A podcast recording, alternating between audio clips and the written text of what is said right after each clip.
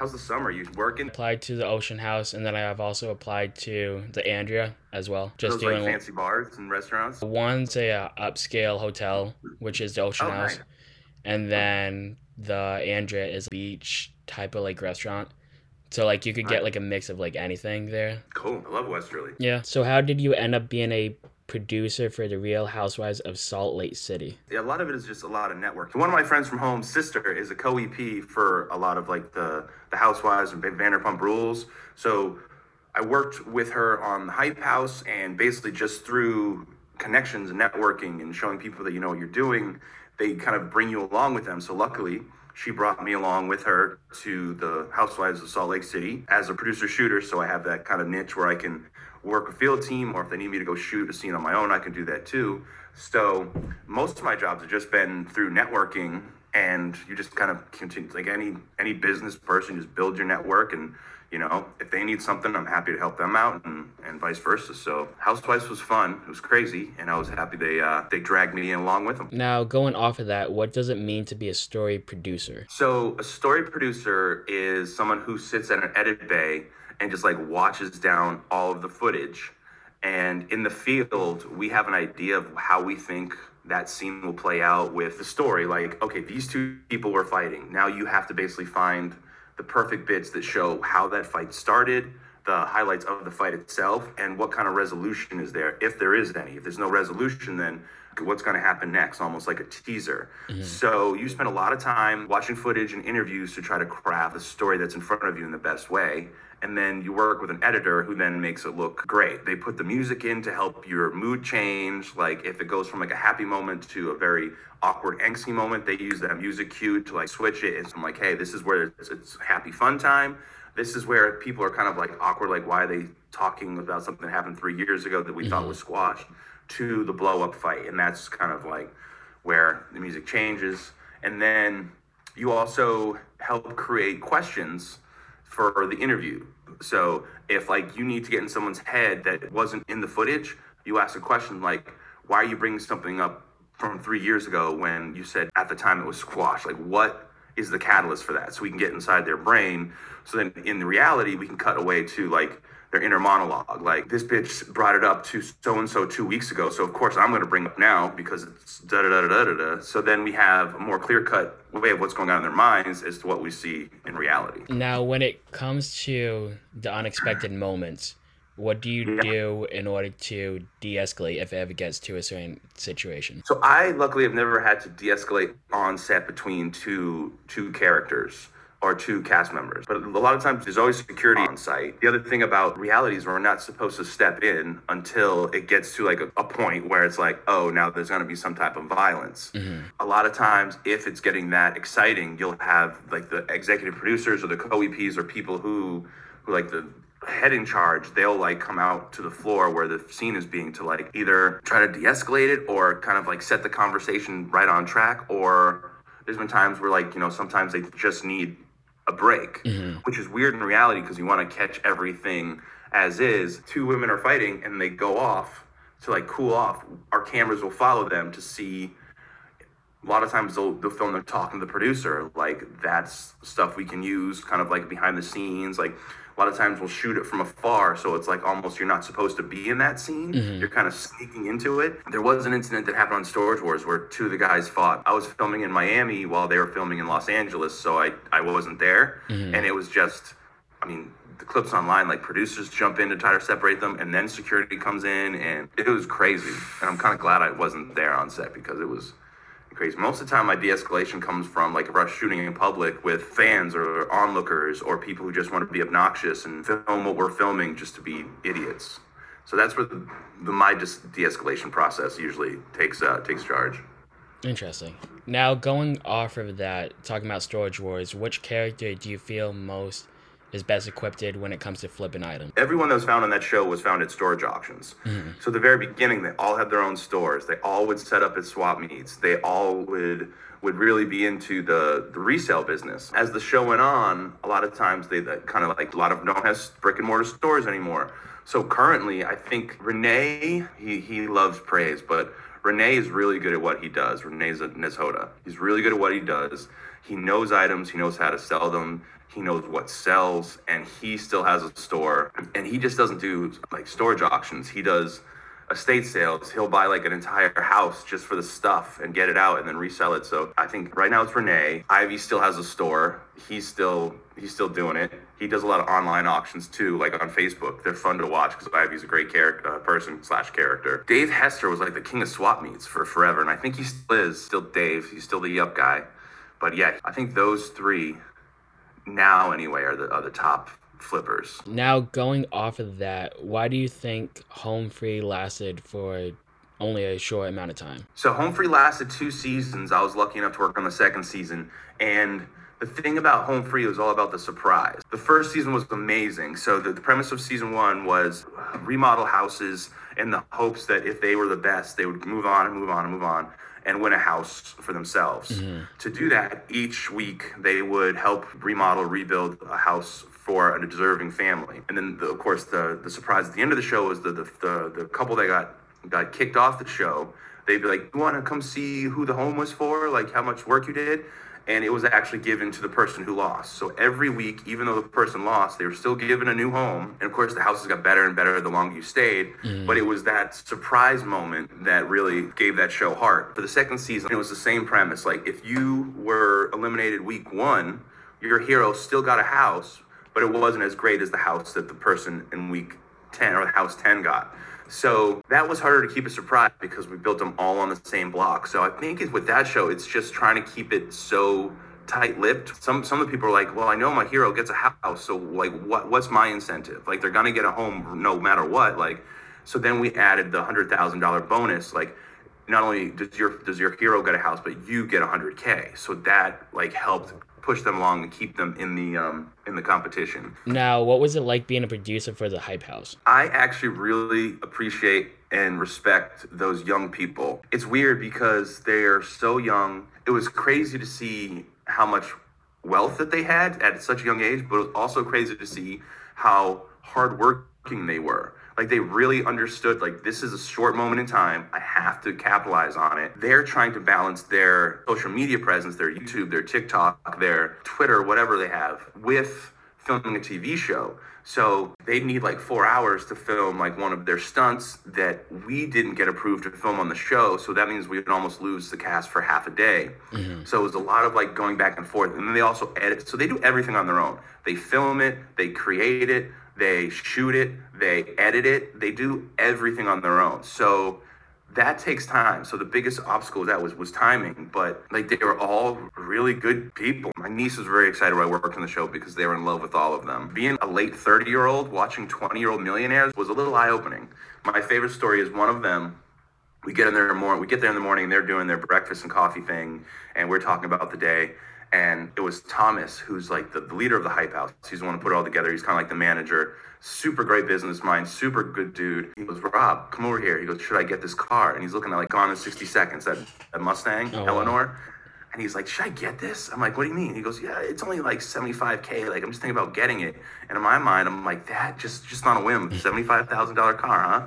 And I think he got it. It was just like shell shock. It's like, what? Like, I'd have to finance that forever, take out a second mortgage. So it was a lot of fun. People I worked with on that show were a lot of fun too. We were a close group. And I liked that show because it wasn't a lot about like pushing the drama.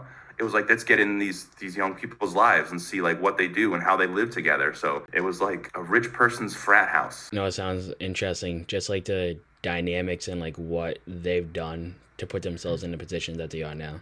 Yeah, and how they keep it going because they know it's fleeting, mm-hmm. especially now with TikTok and social media. Like like it's five minutes of fame and then it could be gone. But like they've been they've managed to like hold on to like their following. A lot of times they'd have these wonderful ideas that we couldn't get involved with. One because the network was like, no, we don't want that on our show, or like they want to go up in a helicopter and we couldn't put our camera operators in a helicopter because of a million insurance reasons. So right. that was that was tough. But we really got to see like them together and breaking up too because the one of the main things was uh, Chase Hudson, little Huddy, who goes just Huddy now. Mm. He was trying to figure out where he fit. It, was he still in the hype house? Was he like really pursuing this music career full time? So we got to see decision process and that breakup more or less. Like he basically had to be like, "Hey, I have to leave. This is my path," and then for Thomas, it was like, okay, if everyone's starting to leave, like, where does that leave us in this house? Like, with dwindling members, do we try to get new members? Do we kind of like let everyone go their own way? What goes into like being a field producer? So, field producer is basically the not the director on set, but you're just there to make like to one make sure the conversation stays and stuff we can use kind of like remind them of stuff that maybe happened a couple days before so for instance if we're following if there was a scene with two people and they talked about a third person mm-hmm. in our minds we're like okay how do we get that information to that third person naturally because we can't step in and tell them anything like no matter how much we know one person hates the other person, we can't be the one to tell them that. There has to be someone, a, like a, cast member on the show has to be the one to, to tell them that. So then we have to try to figure, okay, who might be, who might spill the beans to this person to get that information over to them. So there's a lot of those conversations. But then we can't just, it can't just like, oh, we'll just sit down here. We have to also like make it, make it fun, make it, make it an activity, make it not just two people sitting at a table every scene. So that's where we bring in our segment producers. But okay, we have these three women who we need to put in some type of fun situation to have this conversation. And then they start talking and, and like eventually the conversations just come out. Like we don't have to like push them and be like, hey, you said this about that, because then that's again stepping over that line. So it's a fine line, but it's a uh, it's a fun line to tiptoe around. No, it definitely sounds interesting because you have to be strategic about it, but you know what you're trying to do, but you can't have it be like, yeah, this is what I want, but you have to think about it yourself.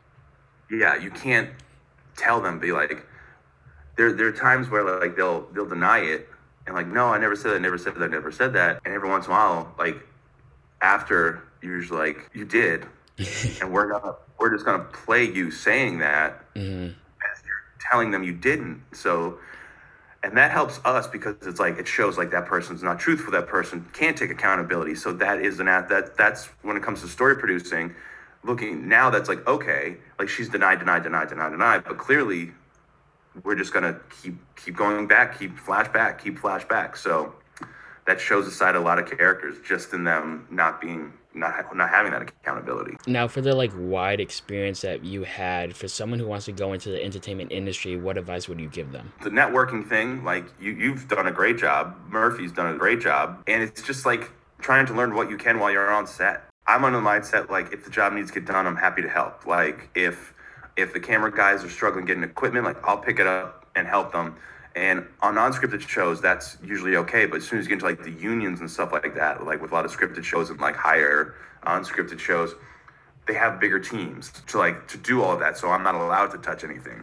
But just knowing that, like, I always try to make sure everyone knows that I care about them and their job and what they mean to the production. Mm-hmm. So I'm not one of those people who flies off the handle or yells unless it's absolutely necessary. Like have a conversation, especially if it's in the moment. PAs or drivers, stuff like that. And they don't understand like the little things of like the do's and don'ts. Like, yeah, you, you shouldn't get that close to like to the talent before the scene because they might be in a mindset and then joking with you. Now they're just in this happy-go-lucky place. It's watching, it's learning, it's networking, it's throwing. Like uh, you got to take risks every once in a while. Like, hey, I saw that you're on this show. I would love to be on that show. Like, what can I do with you? Even if you don't know that person, but you have a weird connection. Like I've done that. It's like, hey, you work with this person, I work with that person. I see you run this show. I want to be on that show. This is what I can do. This is what I have done. This is why I think I would be great for what you're doing. Mm-hmm. And like there's times where I've had to take like take weird chances. When I went to Alaska for the first time for Bering Sea Gold, I had never operated a camera full time. One of my operators had to go to the bathroom. They handed it to me for a short period amount of time. But when I went to Alaska, I was the producer, I was the operator, I was the sound guy, I was my PA, I was my driver, I was everything. And I was scared shitless when I took the job, but I knew this would open a million more doors. One, it would help me in my in my post background because it's just me. It's me getting the story. It's me getting the cutaways. It's me getting the B-roll. It's me getting every little piece of the story that that person needs to tell the story that I'm filming. Mm-hmm. It's me in my mind being like, okay, they're talking about this or this broke. If that breaks, what does that do to their end goal of X amount amount of gold? Like, is that like how how intense is it? Can we make it more intense? Like, Is it just like, oh, I have 50 million screws back and things, so it's just going to cost me three hours? Okay, well, three hours, how much is that in gold? So you always have to have to relate it back to the big, the big picture. Mm-hmm. One of the best things I did was I said no to a job that I didn't didn't think was going to fit what I wanted, and it ended up working out in my favor, even though a lot of people didn't think it was going to. I was a um, clearance coordinator for Storage Wars, so every time they find something, I would have to like find the person to like who owns the product, whatever, and be like, hey, we want to show this on TV. Can we have your permission? Blah blah blah. And they wanted me to to jump into the field, but not as a field producer, as like a field PA, and it was basically like you're the driver, you're just going everywhere. So I was like, no, like I don't want to drive 14 hours like a day, so like that's not for me. And they're like, what do you mean? That's the next step. I'm like, well, not for me. Like I was still trying to do the acting thing at that point and going from the flexibility of going to auditions for not much more money and not much more exciting work. It wasn't for me. So that was tough to say no. And a lot of people were like, well, we're going to write him off. They had trouble finding a field producer for another show. So I had to sit down and basically plead my case with three of like the top executives at Original Productions. And they're like, all right, well, you know this isn't the path you're supposed to take, but we're gonna we're gonna roll the dice, and if you mess up, like it's bad. And luckily I didn't. So the chance I took saying no and the chance they took on me like mm-hmm. worked out. So I'm very very happy that I I said no when I did because it can be scary, especially in this industry. You don't want to piss people off. You don't want to tell. You don't want to show people like you don't want the job. Like I wanted the job, but I just didn't want the hassles that came with it at the time. So I'm very lucky that it worked out in my favor and I took that chance. So take chances, learn, network. Don't be afraid to ask questions, but ask questions at the right time. Like there's there's people who I'll be listening. They'll come like try to chat. I'm like, hey, wait till this is done. I'll tell you everything you need to know. Now, going off of that a bit, you mentioned acting. Do you want to go into that a bit? Sure, sure. So. Mm, um, as a child, my my best friend's parents thought I should have been a Disney kid, mm-hmm. and I've always been kind of theatrical and dramatic and goofy, and I don't mind being the center of attention. Um, I like telling stories and holding court and meeting people and learning stories and da da da da. So went to college for marketing. Didn't do anything acting wise. Didn't do any plays in high school because I thought it was I. It was at the point where you you're either you're either a jock or a theater kid, and I was an athletic kid, so couldn't do both, which was stupid. They had an open casting call when I was in Connecticut for The Bronx is Burning, which was an ESPN miniseries about the Yankees and they needed people that looked like they're from the 70s. So at the time I had long hair like this and I play I played baseball my entire life not collegiately or whatever, but I could make it look normal. So I mm-hmm. went and then they ended up needing like featured extras. So I had to put on Yankee uniform uniform on for 10 weeks. So I was a Red Sox fan that really hurt and my father didn't allow me in the house while I was wearing it.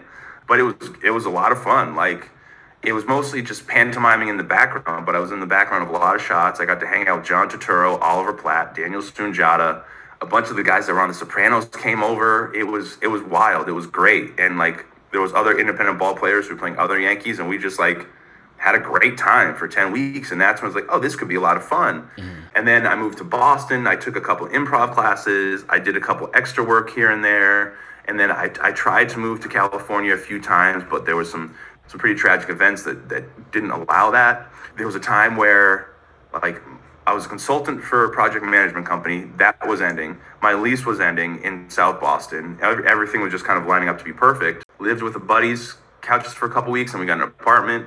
And then that's how I got into the rally world too. Like my buddy Justin from Assumption mm. hired me to be a logger for reality, which is basically watching footage and marking what happens. So editors come back, and it was so flexible. like going go on auditions doing that. So um, I did a couple commercials, did a bunch of extra work, and then I started really falling like into a career path for for the reality world. So and then the my big joke is Chris Pratt stole my career, so I had nothing to do. So they already had their their goofy big guy, so I'm out of a job. And then I just kind of like nice and easily fell into the path of producing reality TV. And I told myself when I moved out to California, it's like, if the acting thing isn't working or it's not like taking off, like it's okay to like find the path that works. And reality, luckily, unscripted was the path I found. And I mean, that's a struggle. Like I have a lot of friend actor friends who've been doing it, grinding it out for for these ten years, and you know, it's it's just waiting for the shoe to drop. I have I have some friends who are doing very well, like like voiceover friends who who, who now have their own shows. It's it's it's also crazy who you meet out here. It's weird, but it's fun. So yeah, acting it's always in the back of my mind, but the fact that I'm enjoying what I'm doing and making TV and being in the industry and traveling for work, like I can't I can't complain. What was it like at Assumption? Um, well, when I when I played at Assumption, we were pretty bad. We were not that great of a program. Um, my I think we went two and eight. No, we went one and nine, two and eight, four and seven, and then one and ten. I think again. So basically, I looked at it as like I love the sport. I still play flag football now. Like I still run around with the twenty year olds and like hope I don't hurt myself. I always did better when the season was on because I had much more structure. And Assumption got great. They have some kids in the NFL now, which is amazing. Now, who's your favorite football team? Hundred percent the Patriots. My favorite Patriot of all time is probably Troy Brown. He's a good. Um, he was the, he was the receiver that, that he was the Edelman before there was an Edelman. He, he was he was a two way player at one point. He was an amazing slot receiver, and then you had uh, Amendola and uh, Welker that came along and kind of like did the same thing. Like, and then Edelman was a two way player. So yeah, I still love Tom Brady. And I love Drew Bledsoe. They're in my top five easily, and it's tough to see Tom Tom win in Mhm. Tampa Bay, but it's like he's still the best quarterback to ever do it. So it's like I can't not root for him unless he's playing the Patriots. Then don't hurt him, but like beat him up. a few years back, maybe five or so, during the Super Bowl LI ceremony for like the Patriots, I was on the field for that. Shut up. Are you were you working? Yeah, I was working.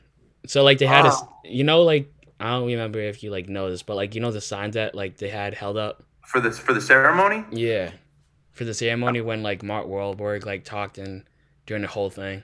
Fucking Wahlberg, dude. Hey. Say hi to your mother for me, okay? I did a couple of extra days in that movie, Ted. If you look over Mila Kunis and Joel McHale's shoulder, hmm you'll see me swaying to Norah Jones. He picks good action, fun movies. It was weird. So the first time we filmed with Mila Kunis and Joel McHale, we were on a soundstage, hmm and you know they're, they're both super nice. Like I think I made Mila Kunis laugh, so that was a big, big win. And then the second part was the actual concert itself. So the first time they were concentrating on Mila and Joel, and the second time they were concentrating on, on Mark on stage with Norah Jones. So Mila Kunis and Joel McHale weren't there for the second one, but it was a Bruins player who hopped the fence to fight Wahlberg, and it was it was. I mean, they're always fun. I mean, a lot of times as an extra, their days are just very long. Like you sit around for for ten hours and you use for maybe two to four, and it's boring, but you get to see a lot of behind the scenes. So that's why I didn't. I never minded it. I'm like, I will, I will watch these people work all day, every day. Like it's fine with me. So that was uh my favorite days on set were for the Bronx is Burning because it was literally like I'm sitting next to Turturro, who's one of my favorite actors, and as an extra, usually I don't talk, but on the last day, he walked around. He's like, "Hey, if I come up to you and say something, improv with me, like say something back, and we'll get you paid." So the last day on set, we're in the locker room after we won, and he goes, "Well, Kenny." I played some Ken Holtzman. I'm like, yeah, Skip, one hell of a season, huh? And he goes, yeah, but I don't think we're bringing you back. And that got me an extra like 200 bucks for the day. And it wasn't used, but the fact that he was like, hey, let me get you paid, I was like, yeah, let's let's do that. So that was fun. Also, like the the, the other baseball players on set were, I mean, we're all like in our mid 20s, like living the dream at that point. I like my where my level is now because people are like, oh, don't you want to show run? Don't you want to do this and the other thing? Like, thing is, I like being involved in the decisions, but like being the decision maker right now scares me. It's like I know I know the story and what should happen, but to be the one that's like, no, that one I don't like, this one I do like scares me. Like I like sharing my ideas and helping like come up with like the grand scheme of things, but like I'm happy where I am currently. But who knows? Maybe that'll change. Maybe I'll be forced to change. And then much like I did in Alaska, hopefully I thrive and I figure it out. Thank you again for allowing me to Yeah. interview you. Of course, dude. I'm happy to. This was fun because now it's like, oh yeah, I kind of do. Whenever I have these conversations, like, yeah, I, I guess I kind of do know what I'm doing in this in this world.